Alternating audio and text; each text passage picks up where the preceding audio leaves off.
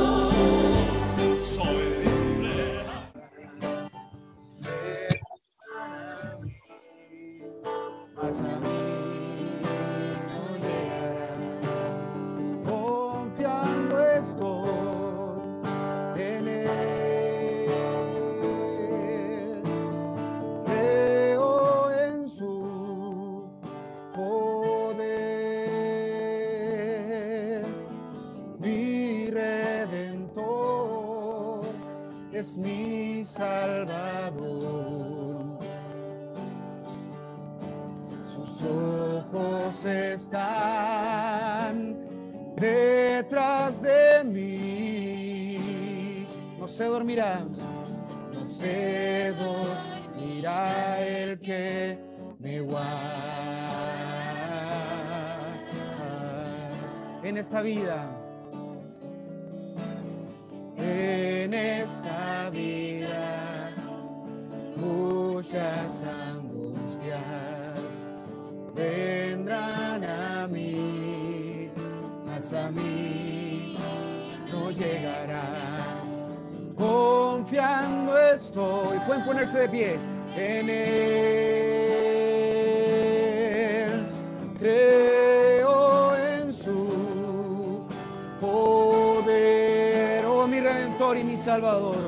Es mi redentor y mi salvador.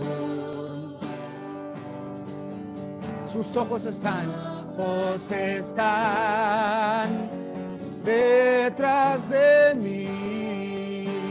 Oh, no se dormirá, no se dormirá el que me guarda.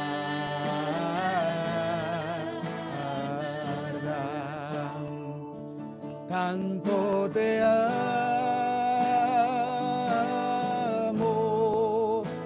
Señor. Sí, Señor. Tanto te amo,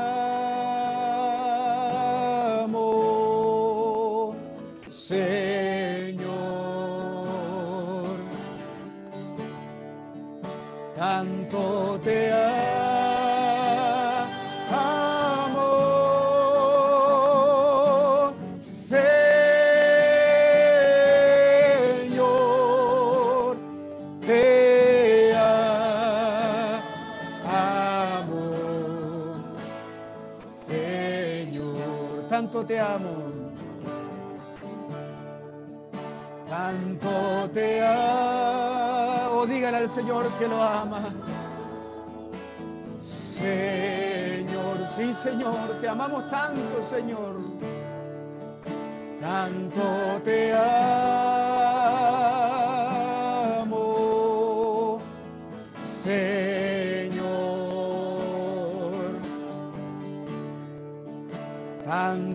Tanto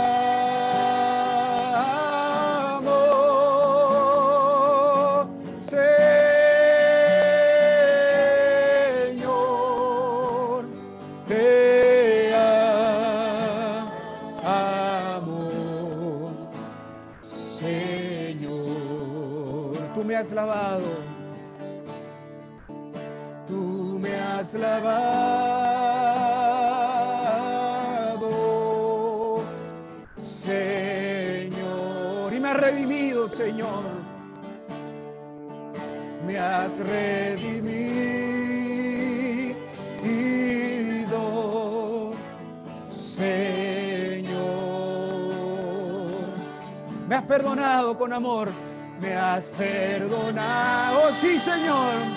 Adoro con amor te amo, Señor. Por última vez, tú me has lavado. Tú me has lavado,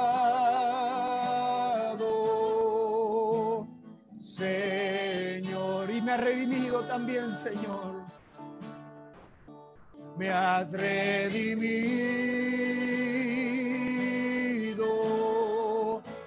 Señor, y me has perdonado con amor. Me has perdonado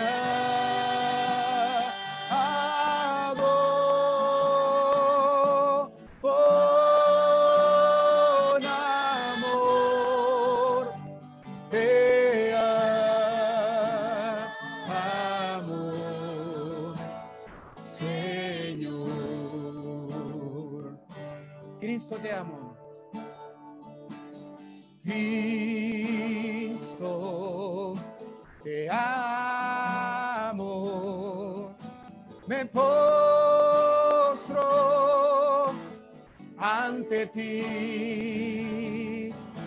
Adoración y mi alabanza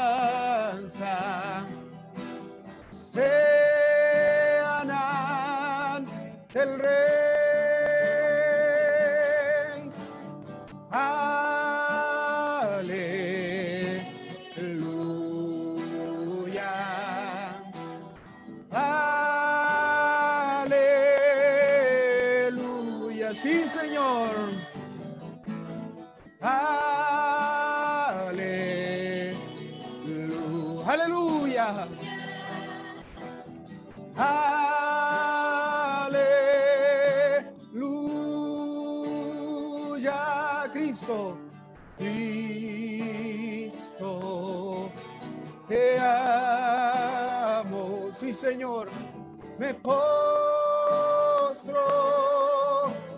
ante ti, adoración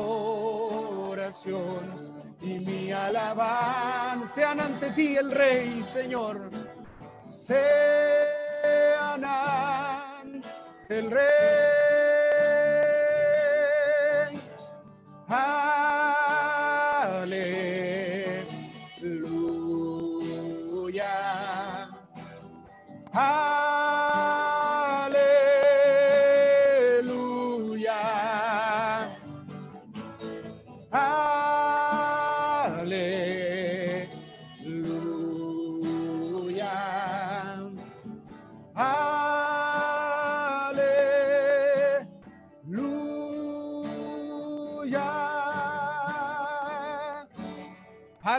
Sí, Señor. Te amamos, Señor. Aleluya. Podemos decir, bendecido. Soy bendecido. ¿Hay alguien bendecido ahí en sus casas? Bendecido. Soy bendecido. Cada día de mi vida soy bendecido.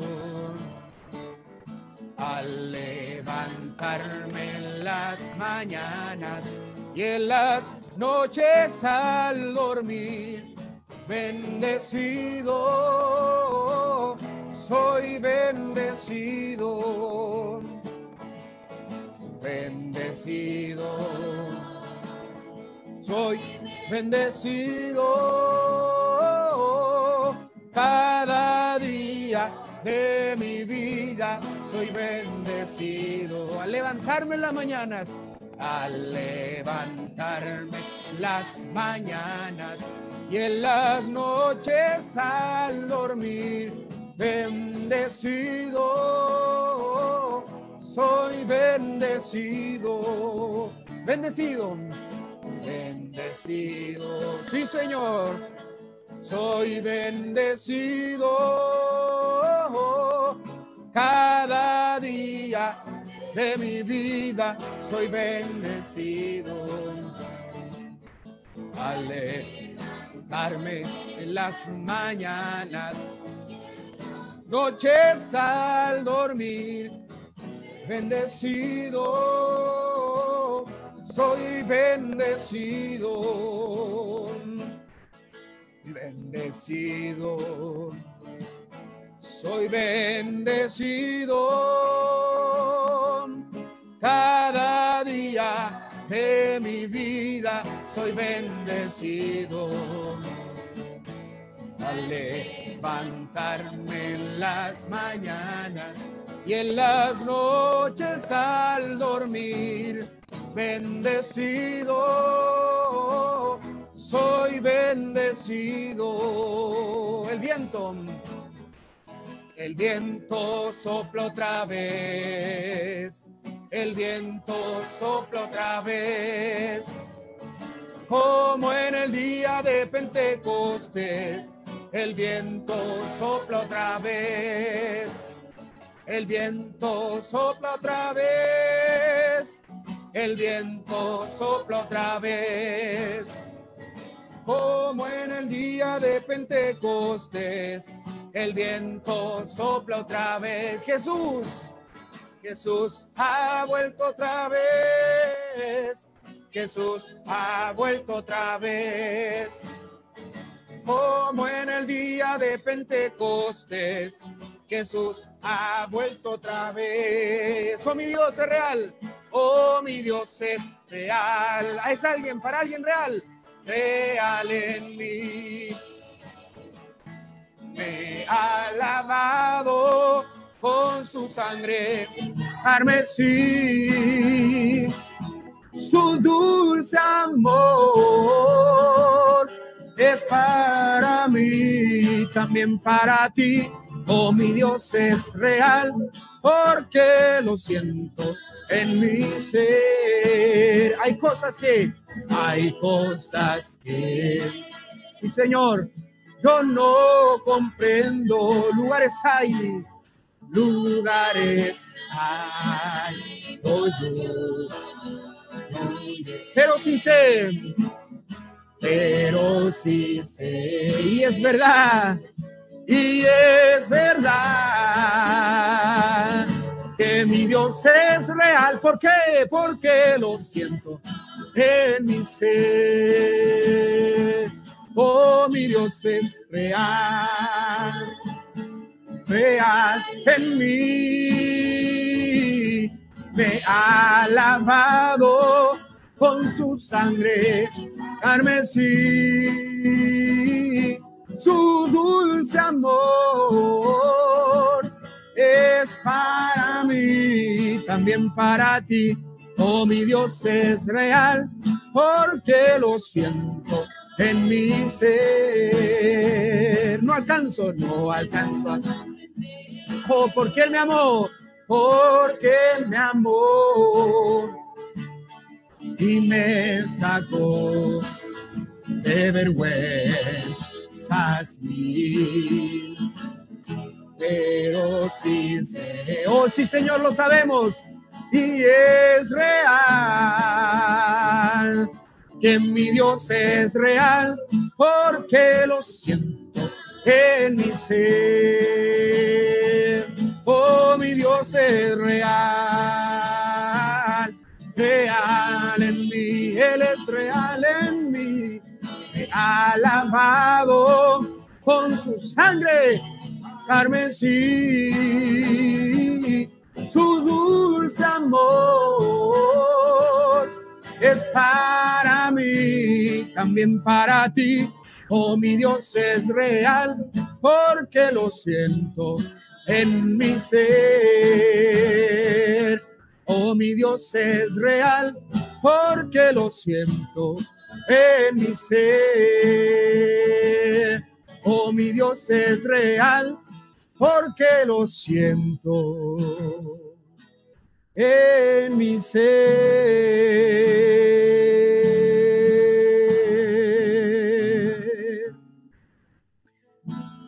Gloria a Dios.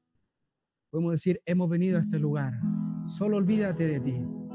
Concéntrate en Él y adórale y le damos el paso a la palabra. Hemos venido a este lugar juntos y en su nombre y adorar. Señor. Hemos venido a este lugar juntos y en su nombre y adorar.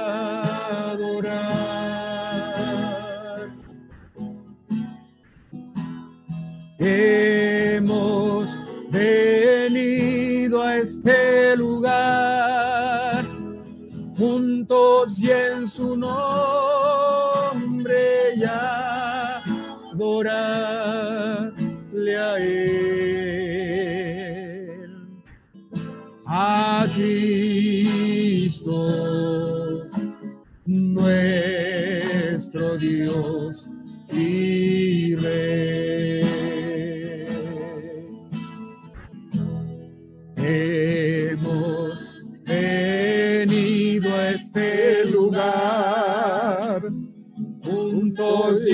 su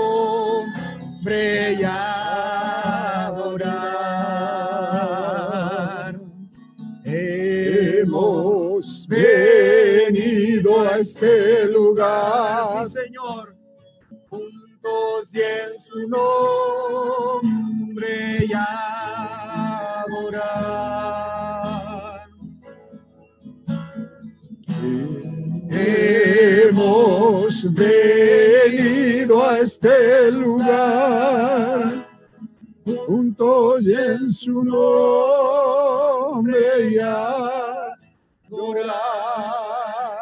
a él.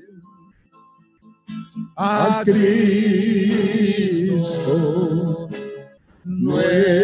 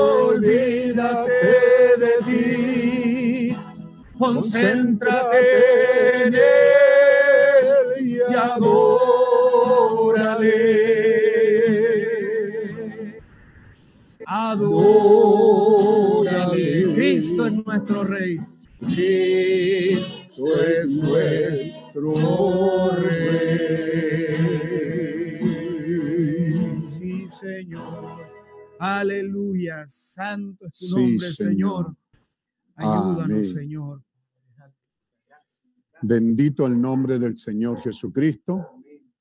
Bendito Dios que nos permite en esta mañana estar unidos a través de estos canales, cada uno en nuestros hogares al amanecer el día con el ánimo de estar en este servicio divino, dando gracias a Dios que nos permite esa oportunidad. Así que primero les saludo en el nombre del Señor Jesucristo a la iglesia local y a todos los que nos sintonizan, para que ustedes también vayan sintonizando donde quiera que estén, a la iglesia que está en el aire, como diríamos ahora, estamos a través de estos canales eh, de multimedia y todo eso, llegando hasta cada uno de ustedes y ustedes llegando hasta aquí a mi casa, puedo verlos ahí en chiquitito, pero puedo verlo. y puedo también eh, conocerlos, quiénes son los que están, y también extrañamos a los que no están. Así que un saludo a ustedes, saludo a todos los hermanos, recordando que a pesar del tiempo que estamos viviendo, no abandonemos nuestras congregaciones. Allí es donde Dios nos llamó, sirvámosle a Él y seamos luz de este bendito evangelio a toda persona que nos rodea.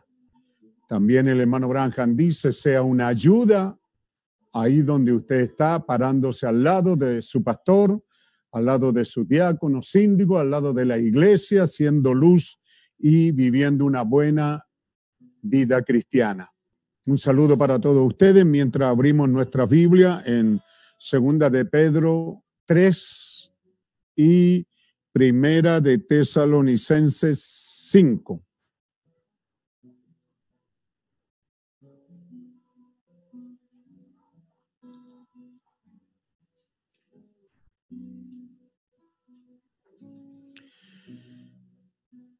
Primera de Pedro, a segunda de Pedro 3. Una vez que lo encuentren, inclinen su rostro y hagamos una oración. Dirijámonos con respeto y reverencia al autor de este libro santo, la Santa Biblia. Santo y todopoderoso Señor Dios, nos acercamos en el bendito nombre del Señor Jesucristo el nombre que tú nos diste para acercarnos a ti para orar. Y tú dijiste que si nos juntábamos aquí en la tierra y pedíamos algo, tú lo darías. Y ahora estamos aquí, Señor, dedicándonos al servicio divino y para oír tu palabra. Así que nuestra petición es que tu palabra venga fresca, Señor, a cada una de nuestras vidas. Que tú, Señor, puedas traer una eso, una revelación fresca, nutriente, vivificante, prevaleciente. Nosotros tenemos la fuerza para abrir este libro y tenemos la sabiduría para juntar las letras y leerlas. Pero tú has mantenido escondidos secretos a través de siglos y edades y han habido muchas escuelas y estudiantes y no han podido descifrar el secreto. Pero tú prometiste que en este día final, en este tiempo, todos los secretos, todo el secreto de Dios, todos los misterios serían dados a conocer. Así que Padre, confiando en ello, te pedimos que tú nos des un alimento, un alimento fresco en esta hora. Entendemos por tu palabra que nos diste un profeta y un mensajero y este mensajero antes de irse, tú lo comisionaste que guardara alimento para nosotros. Permítenos entrar a la bodega, Señor.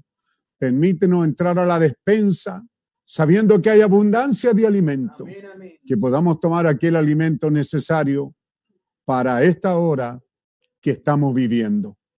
No necesitamos alimento para ayer, queremos el alimento de este día, Señor que nos nutra, que nos construya, que nos edifique a la estatura de un varón perfecto y que, y que seamos en esa bendita hora hallados listos para irnos a casa.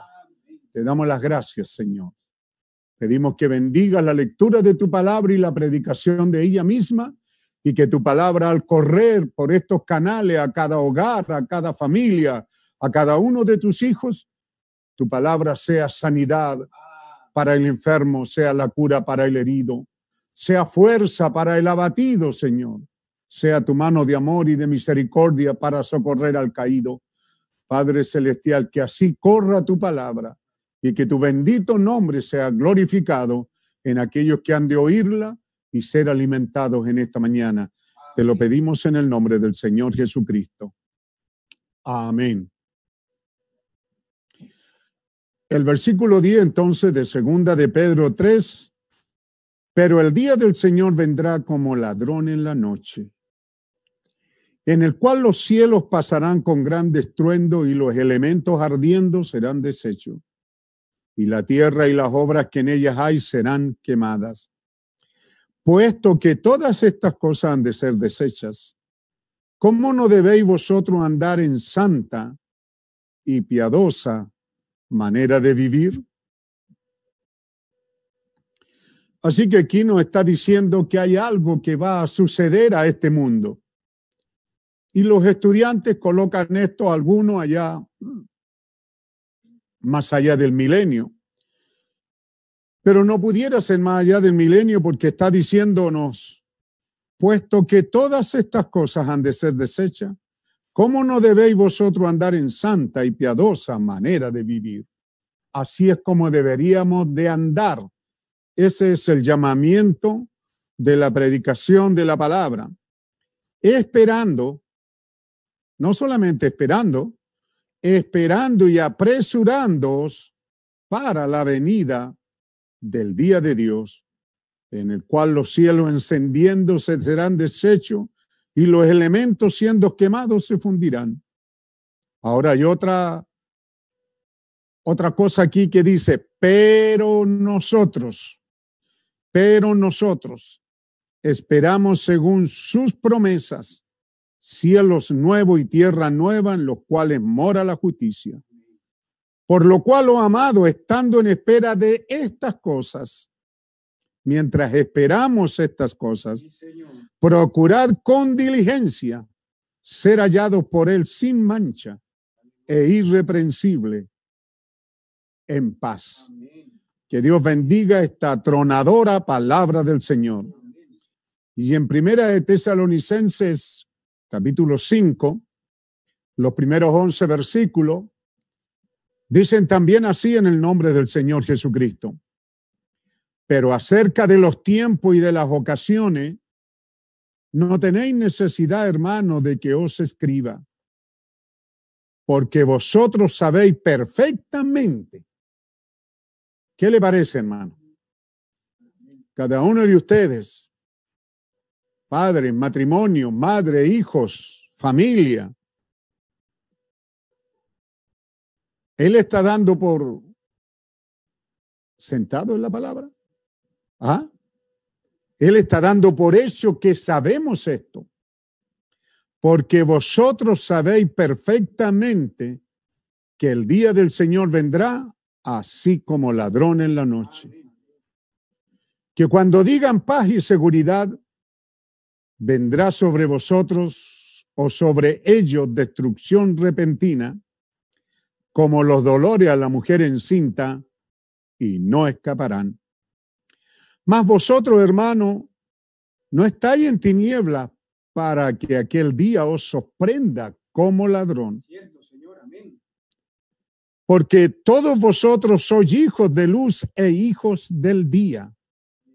No somos de la noche ni de las tinieblas. Por tanto, no durmamos como los demás, sino velemos y seamos sobrios. Porque los que duermen de noche duermen y los que se embriagan de noche se embriagan.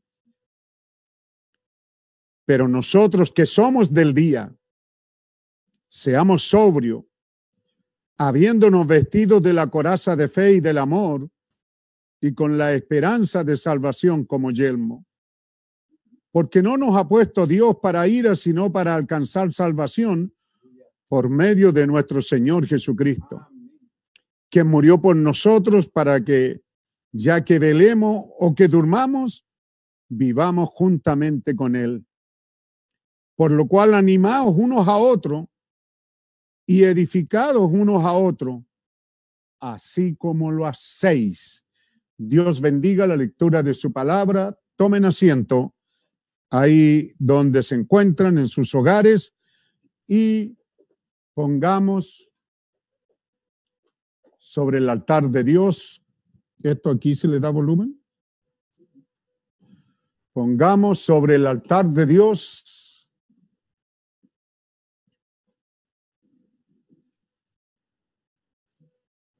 este maravilloso tiempo que Dios nos ha dado. Estamos en nuestras casas y eso no nos da derecho a vivir quizás una vida desordenada. Así que, sabiendo que esta es la bendita palabra del Señor, y como decíamos el domingo, que hay ciertas cosas que marcarían los tiempos, las pausas y todo eso en su en su fuerza, no, no sería algo que pasaríamos desapercibido. Como por ejemplo, cierto, Apocalipsis 17, en los días de la voz del séptimo ángel. Así que ahí está hablando un tiempo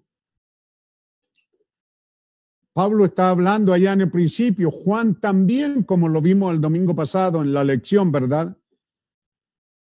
Estas cosas Dios las tenía primero en su mente. Y él, siendo Dios, tuvo la habilidad de mantenerlo en secreto aún cuando lo reveló, lo escribió en su palabra e hizo que vidas de creyentes del pasado vivieran este cuadro y también permitió que otros, como Daniel, tuvieran acceso a él. Sin embargo, en la sabiduría de Dios, Él tuvo esa capacidad que aunque lo dio a conocer, sin embargo, el mundo nunca supo nada de ello, porque Dios lo mantuvo en su mente. Y aun cuando Él vino en la manifestación del Hijo del Hombre, pero en la porción de Hijo, Él tampoco supo lo que era este secreto. Él reveló lo que había revelado antes, hablando, dando los tipos, figuras, sombra, símbolos, como también vimos, como nos hace el énfasis en el primer sello. Símbolo, se lo mostró a Juan en forma simbólica. Pero antes de mostrárselo a Juan, cierto, estamos en que primero este plan y estos secretos o este secreto y este misterio de Dios se mantuvo escondido. Pero en el capítulo 1 de Apocalipsis encontramos que Dios saca este misterio de su mente y se lo revela a Jesucristo. Ahora Jesucristo tiene acceso al misterio. Jesucristo sabe todo el plan de Dios y tomó a Juan, ¿verdad? Y lo llevó a la isla de Pasmo, en esa isla que iban solo cuatreros, gente mala, gente muy, muy destructiva y que pocos sobrevivían allí. Una isla que era para sufrir de hambre y todo eso, habían escorpiones, serpientes, pero ahí fue donde Jesús vino a Juan y ahora Jesús, esto que había estado en la mente de Dios y que Dios se lo dio, según Apocalipsis capítulo 1, se lo reveló a Jesucristo, Jesucristo se lo mostró a Juan en forma simbólica. Juan no vio la realidad lo que era, él vio un caballo blanco, ¿cierto? Y tomó el cuidado de decir que tenía arco, pero no nos dijo que tenía flecha. Se parecía a Cupido o a Cúpido, pero no, no lo era. Entonces, por dos mil años la gente creyó y los estudiantes bíblicos creyeron que ese era el Espíritu Santo, pero sin embargo era el anticristo. Qué tremendo, ¿verdad? Qué cosa tan opuesta. Mientras que la mente humana de los grandes estudiantes bíblicos nos dijeron ¿cierto? Que ese caballo blanco era el Espíritu Santo. Sin embargo, cuando la revelación viene en los días de la voz del séptimo ángel, entonces es cuando esto que había estado escondido por siglos y edades vendría a ser revelado. Y entonces vemos ahora lo que Juan mostró en forma simbólica, nosotros lo vemos en forma real en este tiempo final.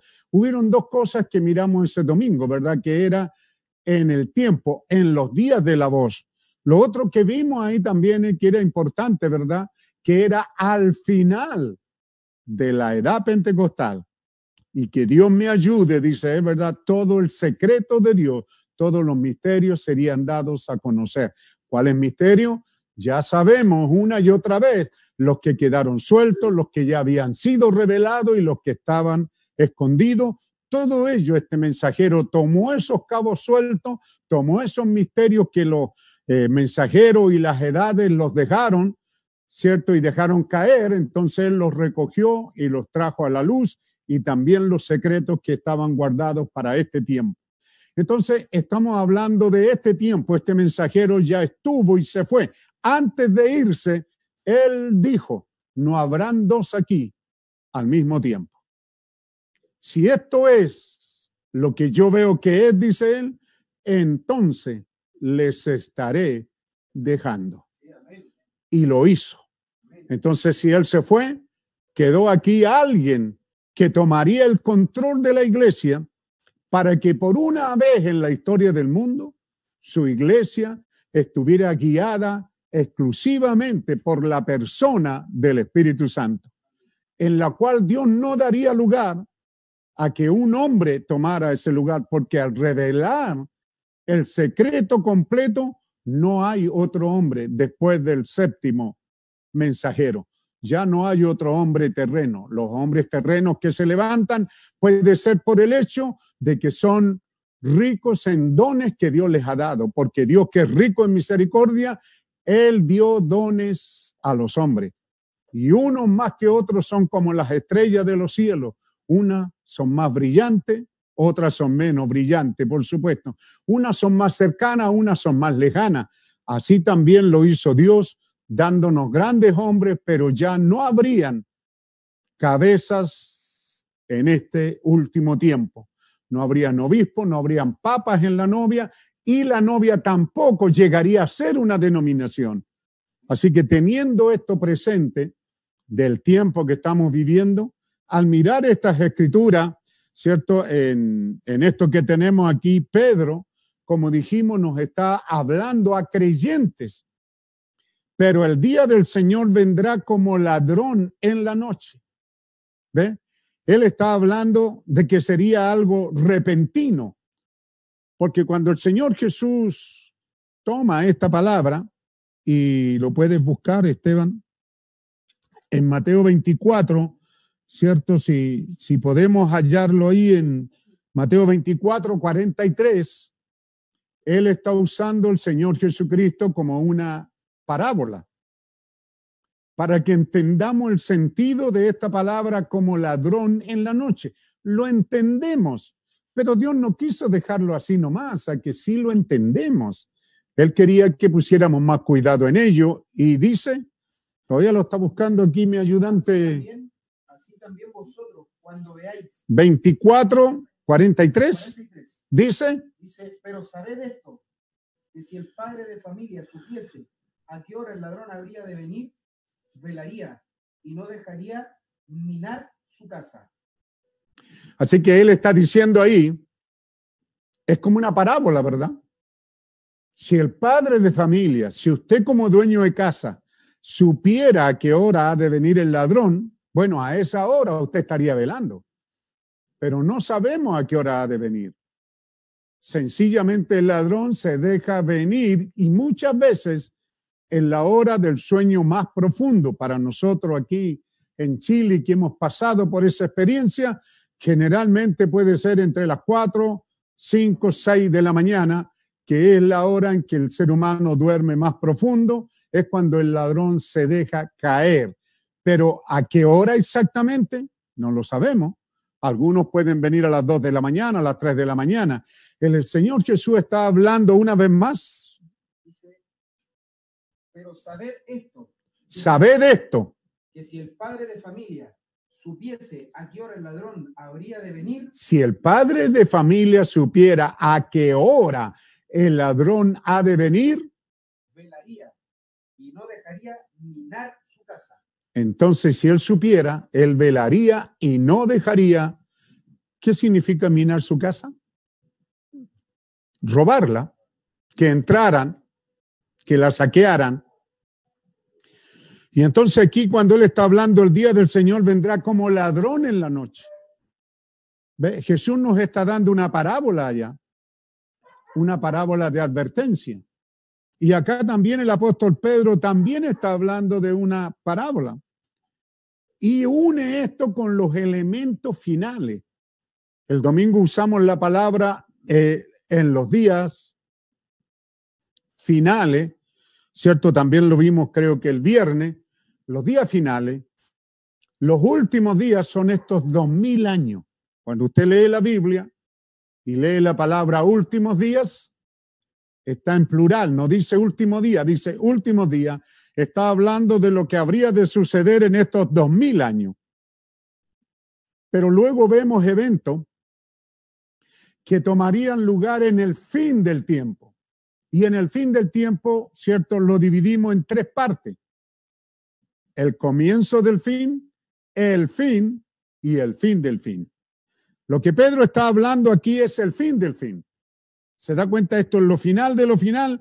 Porque dice que hay, seguidamente, en el cual los cielos pasarán con gran estruendo y los elementos ardiendo serán deshechos y la tierra y las obras que en ellas hay serán quemadas. Puesto que todas estas cosas han de ser desechas, ¿cómo no debéis vosotros andar en santa y piadosa manera de vivir?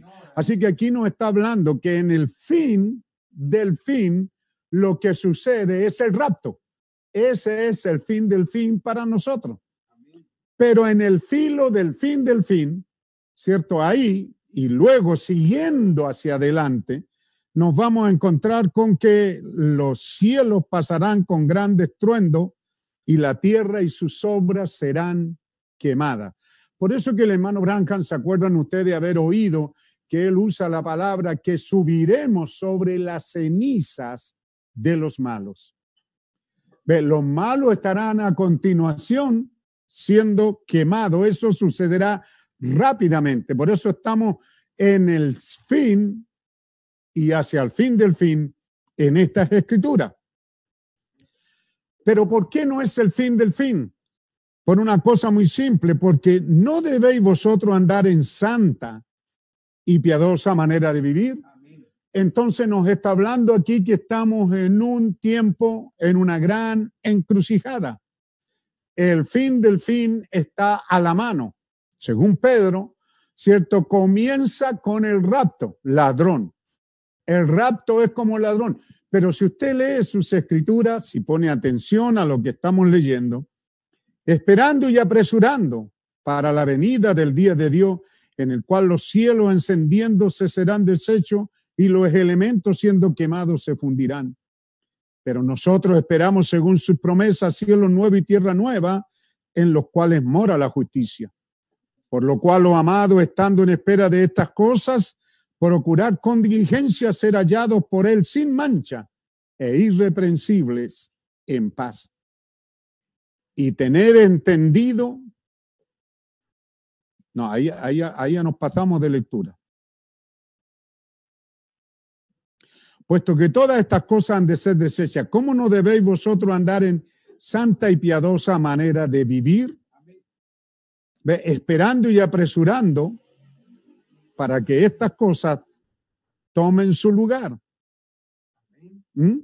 Entonces, si vamos a Primera de Tesalonicenses 5, dice, pero acerca de los tiempos y de las ocasiones, no tenéis necesidad, hermano, de que yo os escriba.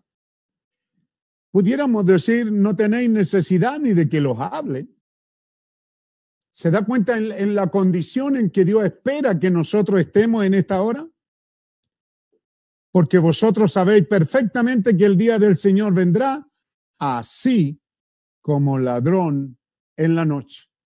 Sabéis que vendrá, será repentino y como ladrón en la noche. ¿Ve? Pero si nos saltamos un poco más, el versículo 4 dice, más vosotros, hermanos, no estáis en tiniebla para que aquel día os sorprenda como ladrón.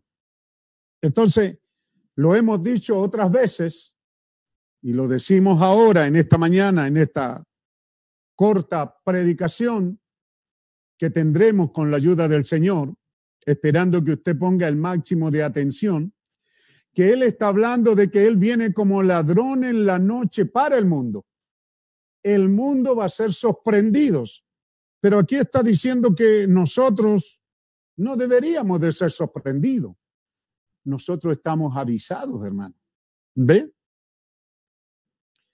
Más vosotros, versículo 4 de Primera de Tesalonicenses 5, capítulo 4, explícita directamente, más vosotros, hermanos, no estáis en tiniebla para que aquel día os sorprenda como ladrón. Entonces le queda claro, amado hermano, que cuando habla de ladrón está hablando al mundo. El mundo va a ser sorprendido. El rapto sucederá y la gente se preguntará, ¿no estaba supuesto haber un rapto? Aún el mundo religioso ha sacado películas de cómo ellos pueden ver el rapto, cómo ellos se lo imaginan. A veces pensamos que Él nos va a sorprender a nosotros. Pero usted y yo no deberíamos de ser sorprendidos porque nos estamos alimentando del mensaje de esta hora. El mensaje que está llamando, ¿cierto? Que ha hecho todas estas cosas. Llamar a los predestinados de Dios. O dígalo de otra manera, despertar a los escogidos de Dios. La voz ha venido para llamarnos, para despertarnos, para sacudirnos, para estremecernos, para pellizcar nuestras conciencias y para que nos pongamos de pie y aderecemos nuestras lámparas y las examinemos si tienen suficiente aceite. Porque si no lo tienen, bueno, eso estaría diciendo que pertenecemos al grupo de las fatuas, porque las fatuas van a ir a buscar aceite y ya las prudentes no le darán. Así que lo primero que tenemos que ver es eso, cómo está nuestra vida. Luego también el mensaje vendría para preparar una novia, advertirle lo que va a suceder. Entonces también encontramos en esto, ¿verdad? De las tantas visiones como quiera usted llamarle, amigo y hermano, si hay alguien que nos sintoniza, pero él vio, ¿cierto?, la visión final de la novia. Dios le permitió estar parado y ver que de la derecha venía un grupo de hermosas damitas marchando al compás del Evangelio. Y él se gozó porque las vio venir y las vio pasar y las vio que subieron. Y él estaba muy contento por lo hermosa, por lo limpia, por lo perfecta que se veían. Y estando en eso, la voz le dijo, pero ahora va a pasar la iglesia. Y entonces ahora él ve venir la iglesia marchando al compás del rock and roll. Sí, qué, qué raro que, que, que esa cosa estaba pensando en aquellos años, esa música, y qué raro que haya abarcado tanto tiempo, ¿verdad? A pesar de tanta, eh, tantos cambios en la música moderna, el rock and roll sigue siendo el rey. Y yo les decía a ustedes tiempo atrás que aquel hombre que, que salió allá atrás pertenecía, hizo un grupo, ¿verdad? Eh, algo del Bill Haley y sus cometas. Y él compuso la música para la película eh, esto que hablaba de hijo, generación perdida. Así que ve usted, está junto ahí. Cómo esto nace en aquel tiempo, en los días de William Brancan, y él muestra que la iglesia en esta hora final pasaría marchando, contorneándose, bailando sexualmente, usándose a sí misma al compás del rock and roll. Él dijo que se avergonzó a sí mismo de ver la condición miserable guiada por una bruja de la iglesia. Esto es lo que hemos hecho, dijo él. Esto es lo que el hombre ha hecho. Esto es lo que los predicadores que hemos predicado y predicado y predicado detrás de los púlpitos. Esto es lo que hemos producido, porque él no vio solo esa iglesia, él vio las iglesias de todo el mundo, pero luego ve a la iglesia americana y esta es la peor de todas que pasa de esa manera y bailando el rock and roll. No es extraño que todavía haya que estar peleando con ese diablo aún en la iglesia y también en la novia. Es raro, ¿ah? Es raro que grandes hombres de Dios se levanten para apoyar eso y decir que, no es tan malo, que, yo no sé qué pretenden decir que dijo el profeta, pero esa es una visión. Y estando avergonzado, sufriendo y llorando, la voz de Dios le dijo, pero ahora tiene que pasar porque la novia pasa dos veces. Pasa en alfa y pasa en omega. Y él la vio pasar de nuevo, ahí va su noviacita, dice, con bandera y vestida a la usanza distinta era cada grupito tenía una cosa distinta, eran todas limpias, eran todas puras, cabello largo cayéndole por la espalda, su vestido largo. En todo lo demás eran iguales. La diferencia era su vestimenta en cuanto a colores, no que era más larga o más corta. Yo creo que es importante que ustedes, hermanas, vean esa, esa visión, porque lo único diferente, se fija usted, son que los colores marcaban, bueno, en la visión, él solo nota esa diferencia. Pero cuando la revelación le vino, ¿cierto? Y él la interpreta el sueño, dice, es porque eran de cada nación. Iban vestidas a la usanza de la nación, pero eso no significaba que la señorita o la novia de Norteamérica iría vestida eh, con minifalda y bailando rock and roll. No, señor, la única diferencia era el color que identificaba la nación. Entonces, ¿de qué estamos hablando? De la caminata de la novia en el tiempo final. Sería una novia perfecta. ¿De qué estamos hablando en esta hora? ¿Qué es lo que nos ha animado en estos días y que hemos sido inspirados a hablar con ustedes? ¿Cierto? Les dijimos el viernes, estamos tratando de traerlos a un verdadero compañerismo con Cristo. Esto, esto significa que comencemos aquí y ahora y nosotros, ¿cierto? A tener una verdadera relación y compañerismo con Cristo. El viernes veíamos como, como jóvenes, iglesias, matrimonios, hogares, familia, como últimamente soltándose, viviendo en un estado de locura, como que era imposible vivir sin ir a los centros comerciales.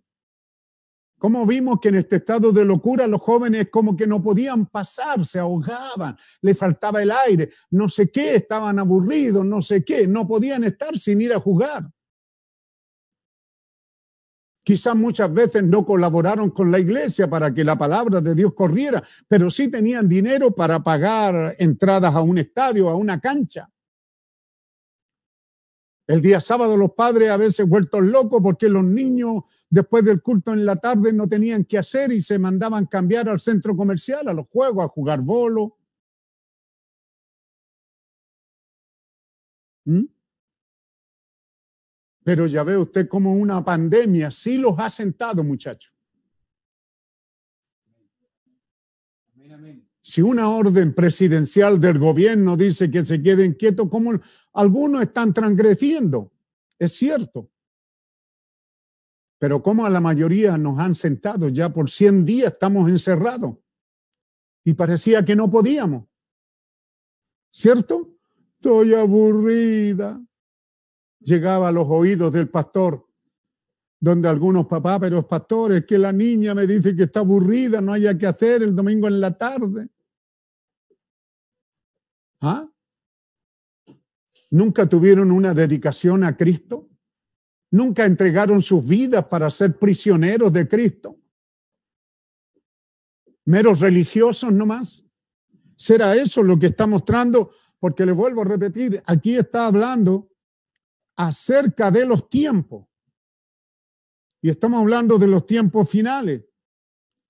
Acerca de los tiempos y de la ocasión no tenéis necesidad de que yo os escriba, dice Pablo. Nosotros somos doctores en los tiempos, hermano. Lo que más sabemos del mensaje es acerca de estos tiempos finales. Nunca le dimos tiempo a Dios, nunca nos sentamos como familia. Ustedes, jovencitos, nunca se sentaron a estudiar esto. Y a ver de que en este tiempo Dios tenía que darnos un profeta que sería el séptimo mensajero y que este séptimo mensajero tenía una obligación, una responsabilidad, un ministerio sobresaliente, era tan sobresaliente, porque como dijimos el domingo, era como la música en una gran, en una gran sinfonía, comienza a terminar y, y va sonando, tronando, tronando, tronando, tronando, para llegar a algo tremendo que era el ministerio de este profeta, que encendiría y encendió en todo el mundo, ¿cierto? Fuego del Evangelio por todo el mundo. Y donde quiera que no han oído de este mensaje y donde quiera que llega, las vidas son incendiadas Pero ¿cuántos de nosotros que fuimos incendiados en el pasado ya están fríos, no hay ni ceniza, porque nunca pusieron leña? Entonces, eso es lo que él nos está diciendo aquí acerca de los tiempos. Todos ustedes que están ahí en su asiento no tienen necesidad de que se os escriba. Sin embargo, aquí estoy yo haciéndoles en énfasis en esto. Amén. ¿Por qué? Porque esto tenía tan pronto Abraham oyó a Dios. Ahí estaba Abraham en una ciudad como la nuestra, pagana, llena de idolatría. Todas sus familiares tenían altares a diferentes dioses en sus casas. Pero Abraham no tenía altares, él, él no creía en esos dioses. Él había tenido sabiduría suficiente para darse cuenta que esos dioses que eran hechos de barro, alguien los hizo, por lo tanto no podían ser poderosos. Sí, Señor. Así es. Pero entonces un día él oyó la voz de Dios que le dijo a Abraham, sal de tu tierra a una tierra que yo te mostraré. Amén. Sal de tu parentela, apártate de ello. ¿Y cuántos nosotros decimos ser hijos de Abraham y nunca se han apartado del centro comercial, de la vida moderna, las mujeres de pintarse, encreparse el cabello, encreparse las pestañas, la ceja o qué sé yo? ¿Ah? Nunca lo han dejado. Nunca han dejado de cortarse el cabello, hombres vistiendo a la moda.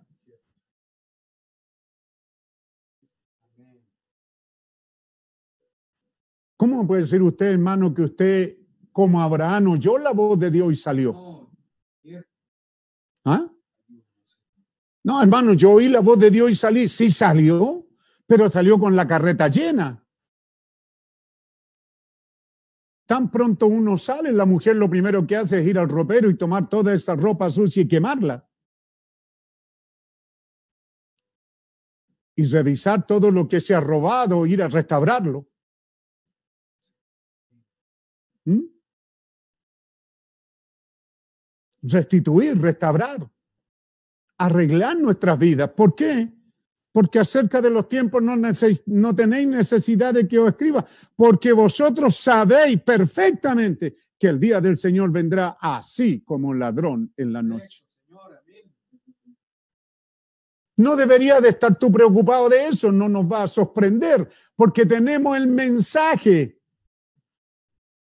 No está hablando de nosotros, está hablando al mundo. Así es como Él vendrá como ladrón en la noche. Mas vosotros, hermanos, no estáis en tiniebla para que aquel día os sorprenda como ladrón. Esa es palabra de Dios. Gloria a Dios. sí, Entonces, lo Señor. primero que oímos cuando oímos este mensaje, el rapto y que venía como ladrón en la noche, todos nosotros dijimos lo mismo. Uy, hermano, no sabemos a qué hora es, tenemos que prepararnos. No, sí sabemos. Sí hemos recibido un mensaje y sí sabemos cuándo y a qué hora vendrá. ¿Cómo lo sabemos? Porque estamos siendo preparados, porque tenemos un mensaje para ello. Porque todos nosotros, o más bien, versículo 5, porque todos vosotros sois hijos de luz e hijos del día. No somos de la noche ni de las tinieblas. Somos hijos de luz. Amén. Entonces debemos de andar en luz, lo cual significa avisadamente. Por tanto, no durmamos como los demás, sino velemos y seamos sobrios. Amén. ¿Mm? Seamos sobrios. Como decimos, estamos viviendo en esta vida, pero comemos para vivir, no vivimos para comer. Muchos están afanados en trabajar para vestir, para comer, para agregar más posesiones cuando tenemos una advertencia. Todo lo que tú tienes, hermanito, va a ser quemado. No es una necedad seguir construyendo y construyendo y construyendo. ¿Ah? Y cada cual quiere hacer ya sea una casa más grande, más fenomenal, y luego, ¿cómo la llena? El siguiente paso es llenarla. A veces es fácil hacer una casa grande, pero luego hay que terminarla. Y el profeta dice, y luego quedas ahí viviendo como un comunista. Porque el profeta dice que fue a Berlín o pasó por ahí y vio la diferencia en, en, en, en el, en la parte alemana comunista, habían edificios donde la gente vivía, pero eran edificios que habían sido terminados solo para habitarlo, pero nunca fueron acabados. Pero sin embargo, al frente tenían la otra Alemania democrática, donde sí los edificios eran terminados, enlucidos, pintados, acabados, llenados de, los muebles necesarios y recién la gente los habitaba. Ve, esa era una economía democrática, dice él, pero acá al frente tenemos una economía comunista. ¿Qué es lo que es una economía comunista? Nosotros tenemos un gobierno de derecha, toda la vida hemos sido comunistas. Toda la vida estamos arreglando casas, jamás las hemos terminado. Esa economía es comunista. ¿Mm? Mayormente cuando nosotros mismos nos afanamos en eso, en hacer algo grande y luego estamos toda una vida terminándola. Y luego nosotros decimos, sí, hermano pastor, pero yo creo la palabra del Señor. Aquí dice, ¿verdad? Que los cielos pasarán con gran estruendo y los elementos ardiendo serán deshechos y la tierra y las obras que en ellas hay serán quemadas. La tierra y las obras que en ellas hay serán quemadas. La obra suya no. Su casa no. ¿Se da cuenta que para Dios acabar algo no le cuesta mucho? Entonces somos un pueblo que estamos caminando avisadamente. ¿Por qué? Porque la palabra de Dios ha sido revelada. ¿Mm? Yo desde siempre he visto este mal.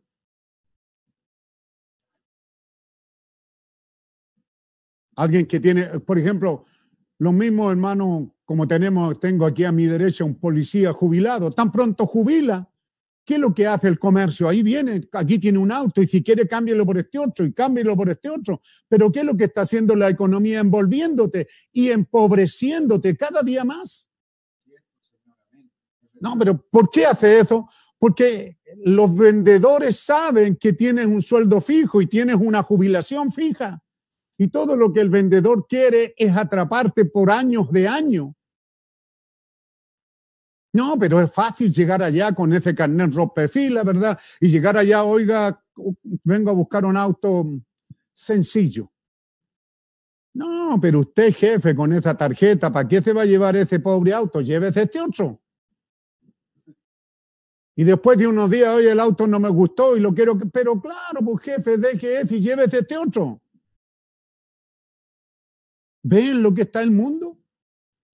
Pero siendo creyentes somos llamados a andar avisadamente. Si hay algo de lo que debemos de preocuparnos es de nuestra vida eterna. Por eso que Pedro sigue diciendo esperando y apresurando puesto que todas estas cosas, versículo 11 de segunda de Pedro capítulo 3, versículo 11, puesto que todas estas cosas han de ser desechas, ¿cómo no debéis vosotros vivir en santa y piadosa manera de vivir? Si todas estas cosas han de ser desechas, no deberíamos de vivir una vida dulce, tranquila, quieta, sin deudas ¿Mm? Contento con lo que Dios nos da para comer hoy día. Así es como debiéramos de vivir. Porque tenemos la palabra profética más segura, tenemos el mensaje del Dios viviente con nosotros. ¿Ve? Esperando, dice, no solamente viviendo en santa y piadosa manera de vivir, además de eso dice, esperando y apresurándonos en ordenar nuestras vidas para el rapto. Para la venida del día de Dios, otra vez, en el cual los cielos encendiéndose serán, serán deshechos y los elementos siendo quemados se fundirán. Pero nosotros, pero nosotros esperamos según sus promesas cielos nuevos y tierra nueva en la cual mora la justicia. Entonces diríamos, hermano, cielo nuevo nomás, tierra nueva, es como cuando usted va, viaja al campo y ve esos esos tremendos potreros, esas tremendas estancias y terrenos, ¿cierto? Quizás con un río cruzando, algo hermoso. Mucho más que eso es lo que nos espera. Pero en Juan 14 Jesucristo dijo, voy a preparar lugar para vosotros. Así que allí no llegaremos para comenzar a trabajar otra vez. Él fue a preparar lugar para nosotros. Hay una casa esperando por nosotros. Esa ya amueblada, hermano aquellos que vivan fuera de la novia, los que vivan allá fuera en el reino. No voy a entrar en eso porque ya sería entrar en otro mensaje, pero ellos construirán para sí mismos y no para otros, como hoy día, cuántas veces un, un pobre obrero construye palacio, toda la vida está construyendo bángalos en el barrio alto y jamás vivirá en uno de ellos. Pero cuando lleguemos a casa habrá cierta gente que construirá y habitará en ello. ¿Cuántos campesinos trabajan viñas que jamás han podido comerse tranquilo un racimo de uva? Pero allá cosecharán de su fruto. Aleluya, sí, Señor. Hacia esa tierra es la que vamos. Amén. Eso es una realidad, pero nosotros, hermanos, esperamos según su promesa. Por lo cual, oh amado, estando en espera de estas cosas, procurad con diligencia ser hallados por él sin mancha e irreprensible y en paz. Aleluya, sí, Señor. Así que si nosotros somos ese pueblo al cual la Biblia está hablando, Él nos está llamando a la importancia de que nosotros pongamos diligencia en ser hallados sin mancha. Bendito Dios Todopoderoso irreprensible y en paz, confiando que el precio requerido ha sido pagado. La obra total ha quedado totalmente pagada. Entonces, como decíamos el viernes tomando esta escritura, ya no estamos en campaña de evangelismo, hermano. No estamos teniendo campaña y quizá muy pocas veces este ministerio las tuvo. Hay ministerios que nunca las tuvieron. Campañas de evangelismo para convertir, para llamar a los escogidos de Dios a que tomen una decisión con Cristo. Tampoco estamos en campaña de sanidad divina. No estamos aquí haciendo campaña y orando por los enfermos. ¿Mm? Nuestro único propósito el propósito y el, el objeto por qué nos reunimos es prepararnos para el rapto. Hermano, ese es el único propósito. No tenemos otra razón de ser. Si se levanta temprano para trabajar, para mantener la, la, gente nutrida y alimentada, es para prepararnos para irnos a casa. No tenemos otra razón de ser. Mayormente en este tiempo maravilloso en el que estamos viviendo. Si entonces estábamos viendo, ¿verdad? Una cita que hemos estado viendo. Cómo Dios en su plan divino hizo esto y te lo revela a ti y nos revela a nosotros con el propósito de que estemos listos. Cuando Dios trajo el, el mensaje de justificación por la fe en los días de Lutero, hermano, era era, era el plato de comida, era el regalo de Dios para la gente. No había nada más que hacer que tomarlo y creerlo. Nada más. No había ningún requisito añadido. Era algo que Dios estaba regalando calientito en esa hora. No era una comida añeja, no era una, una empanada de cuatro días atrás, era el alimento en su tiempo, el justo en su fe vivirá. Y todo lo que ellos tenían que hacer era creer eso y que eso incendiara sobre sus corazones día tras día, eso fuera incendiándolo más y más y más y más y más. Esa sola cosa debió de alimentarnos. Cada día debieron de levantarse diciendo gracias Señor, porque tenemos con nosotros la justicia divina. Eso significaba que la justicia divina estaba significando que Cristo pagó el precio requerido. que no había nada que hacer, solo recibir lo que Dios. Imagínate, Jesucristo mismo en la persona del mensajero de la edad llamado Martín Lutero estaba dando un mensaje, el justo vivirá por la fe sola. Todo lo que ellos tenían que hacer era mantenerse en eso. La primera generación de Lutero lo hizo, se mantuvo, pero ya la segunda ya comenzó a dejar caer la guardia. Para la tercera generación ya quedaban solo cenizas. Para la cuarta generación, para cuando vino el siguiente paso, justificación, que era el otro regalo de Dios para unirlo. Ya no había fe, Ya estaban fríos, ya estaban denominacionales, ya estaban muertos. Eso es.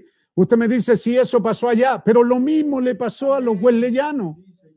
Cuando vino el mensaje pentecostal aquí mismo en Chile en 1909, ellos los metodistas debieron de recibir ese mensaje, debieron de ellos tomar eso y continuar, pero no lo hicieron.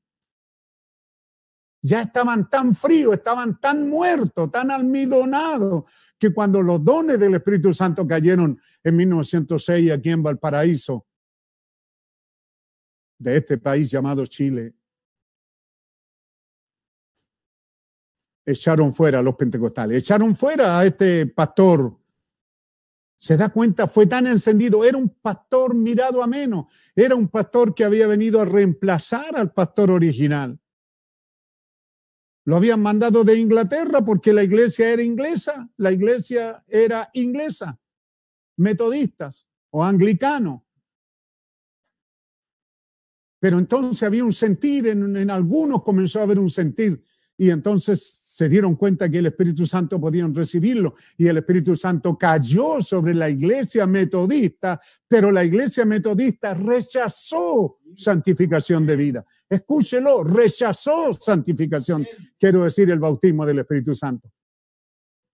Tan cierto como los luteranos rechazaron justificación. Los luteranos partieron por un lado, salen los metodistas con santificación de vida y los luteranos no tenían necesidad de eso. No, nosotros somos luteranos, nosotros tenemos el mensaje del día y no recibieron santificación de vida los luteranos porque ya estaban muertos y fríos. Y el profeta hace el énfasis, recuerde, no la generación de Lutero. Fueron las generaciones posteriores porque no se mantuvieron en el mensaje. Y de la misma manera, justificación, vino la primera generación, segunda, tercera. Cuando viene el avivamiento del Espíritu Santo, ya los luteranos estaban almidonados, fridos y denominados. Ya tenían su iglesia. Y cuando este mensaje viene, los pentecostales todavía no se habían denominado. Hermano, este mensaje nació en el corazón de ellos. Solo tenían que recibirlo. Pero ¿qué lo que hicieron? Recibieron sanidad divina, lo cual les reportó ganancia a la iglesia, enriqueció la iglesia, hizo crecer la iglesia pentecostal. Y entonces el mensaje les advierte y les dice, ustedes van a, van a caer en el concilio mundial de iglesia. No van a caer ustedes pentecostales como cayeron los demás. Los demás cayeron en una denominación. Ustedes van a caer en la imagen de la bestia. ¿Cómo puede ser, hermano, en un tiempo tan corto, en la segunda generación, que debió de haber un avivamiento? Y debieron de haber tenido fuerte para recibir este mensaje. Pero yo te pregunto, ¿qué de ti, hermano? Que hemos recibido este mensaje y que somos llamados a avanzar para tener un contacto directo con la persona del Espíritu Santo.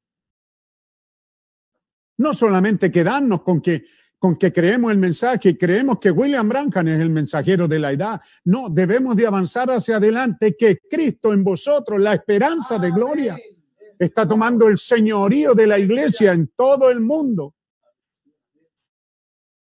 Mientras que algunos líderes un poco enseguecidos por, por su vanidad, por, por, por, por, algo malo que puede haber en ellos, yo no lo sé, por un engaño, pero los hijos de Dios no deberían de ser engañados han querido tomar el señorío de la novia, han querido tomar el obispado de la novia, han querido tomar la jefatura y se han olvidado que Cristo está tomando la jefatura en este día.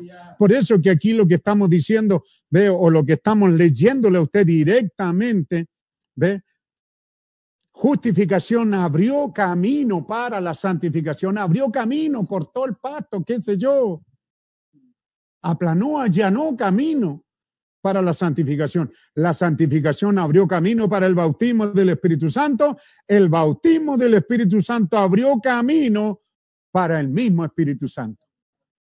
Entonces nosotros no estamos en la edad pentecostal, somos la gente que hemos recibido el mensaje, pero tenemos una invitación, ir en busca de la persona del Espíritu Santo.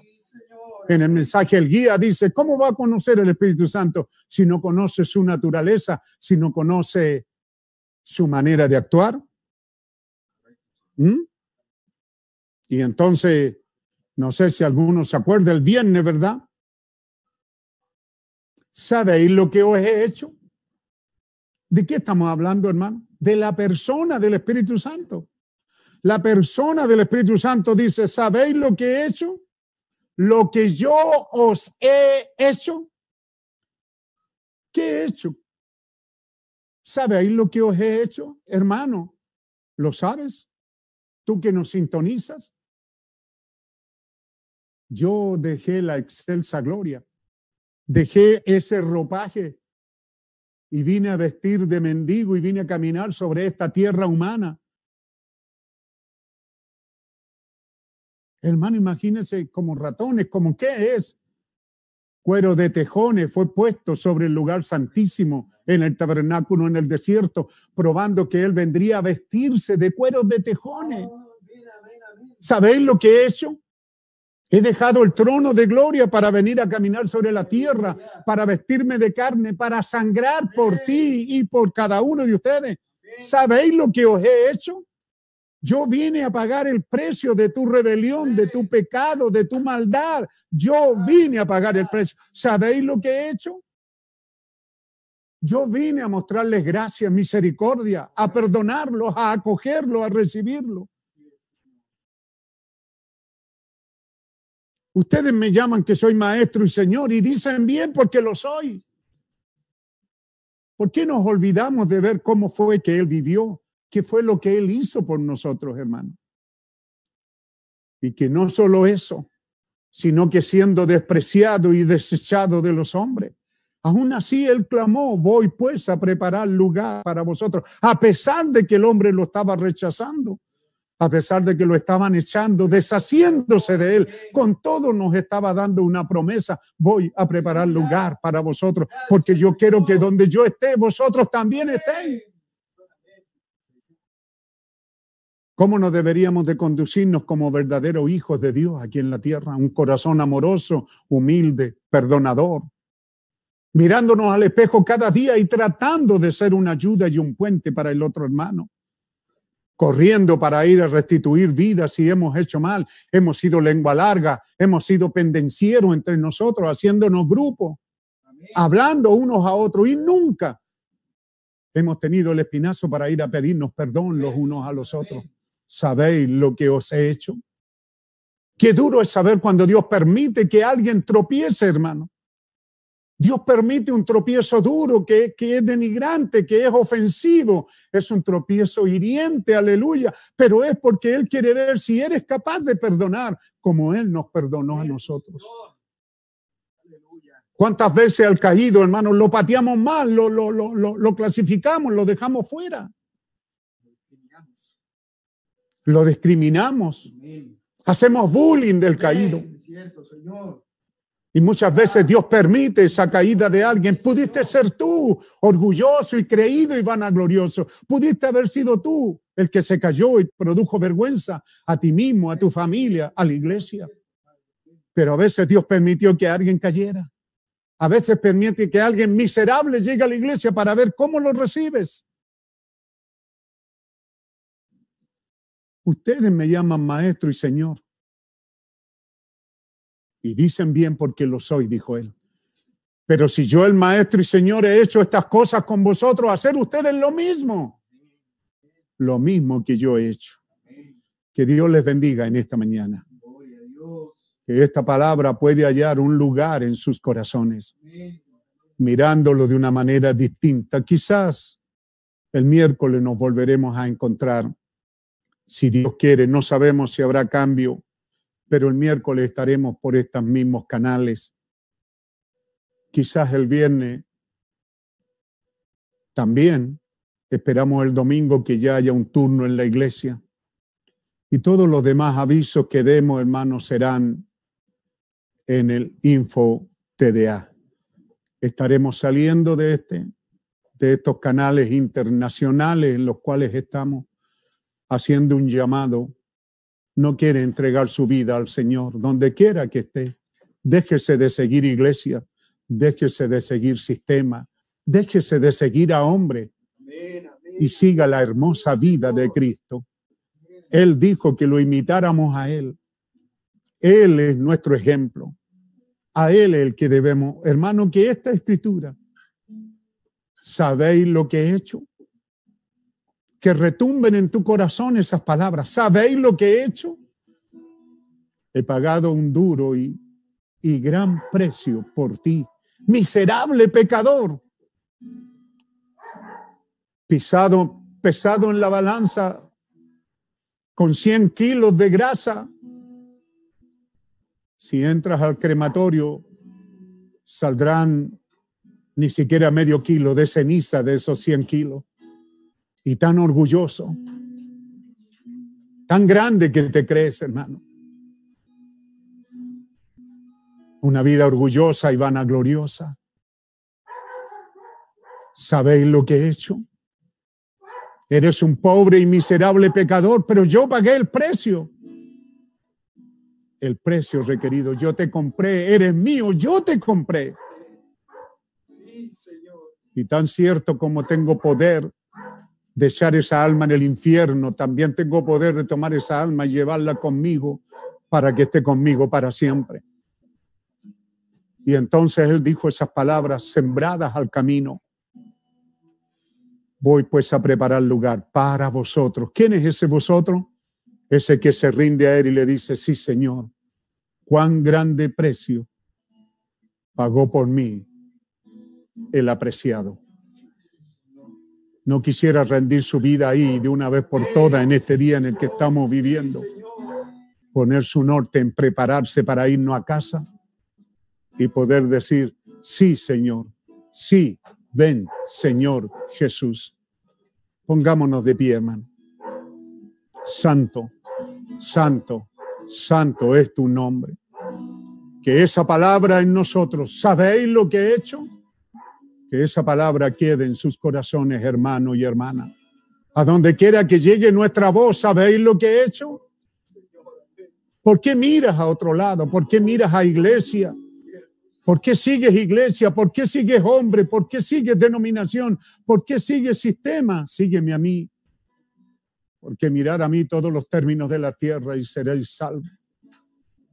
Mira sobre las huellas sangrientas que dejó Cristo sobre las arenas del tiempo para que le sigamos fielmente. Sí, Señor, te seguiré donde tú me guíes. Sí, Señor, he aquí mi vida, la rindo a ti en esta hora.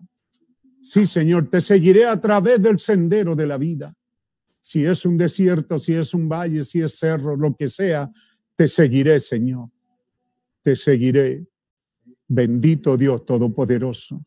He aquí nuestras vidas sobre tu altar.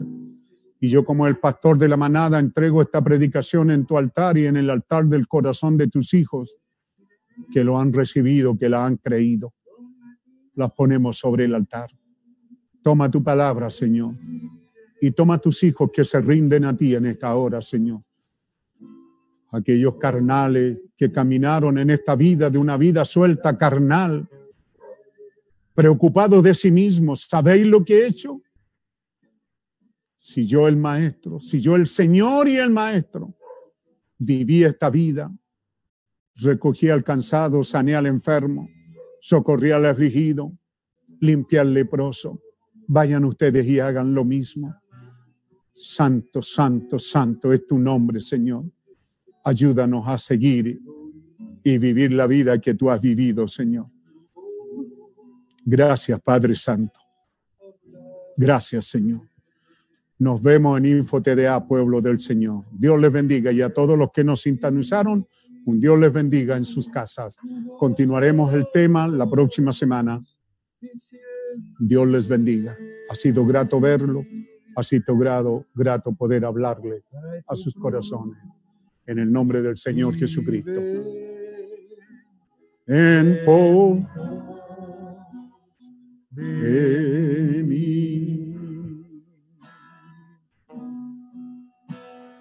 Puedo oír tu voz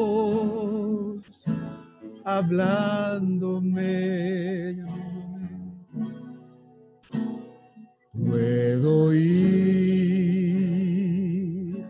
tu voz hablándome.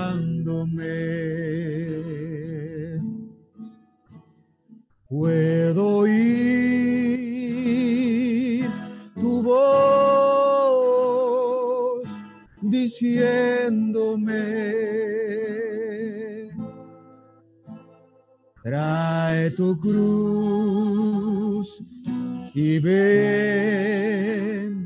en pos de mí. Seguiré donde tú me guíes. Seguiré donde tú me guíes, mi Señor. Seguiré donde tú me guíes. Seguiré donde tú me guíes,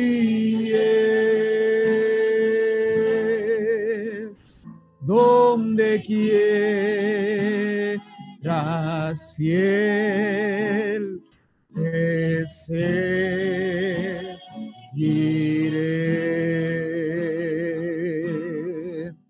Seguiré, seguiré, sí Señor, donde tú me guíes.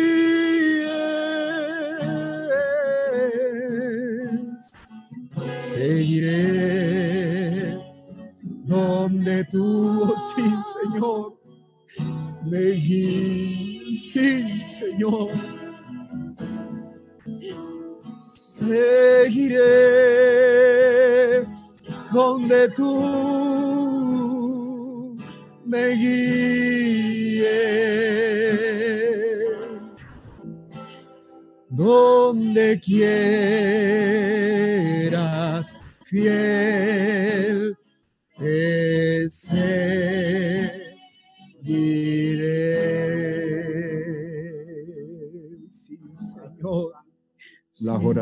Que han llegado sobre tu altar, oh Dios, oramos por cada una de ellas. Señor Dios misericordioso, la palabra, tu santa palabra, nos dice que la tierra está llena de tu misericordia. También nos dice que tú eres un Dios rico en misericordia. Y también nos dice que cada día, cada mañana, son nuevas tus misericordias.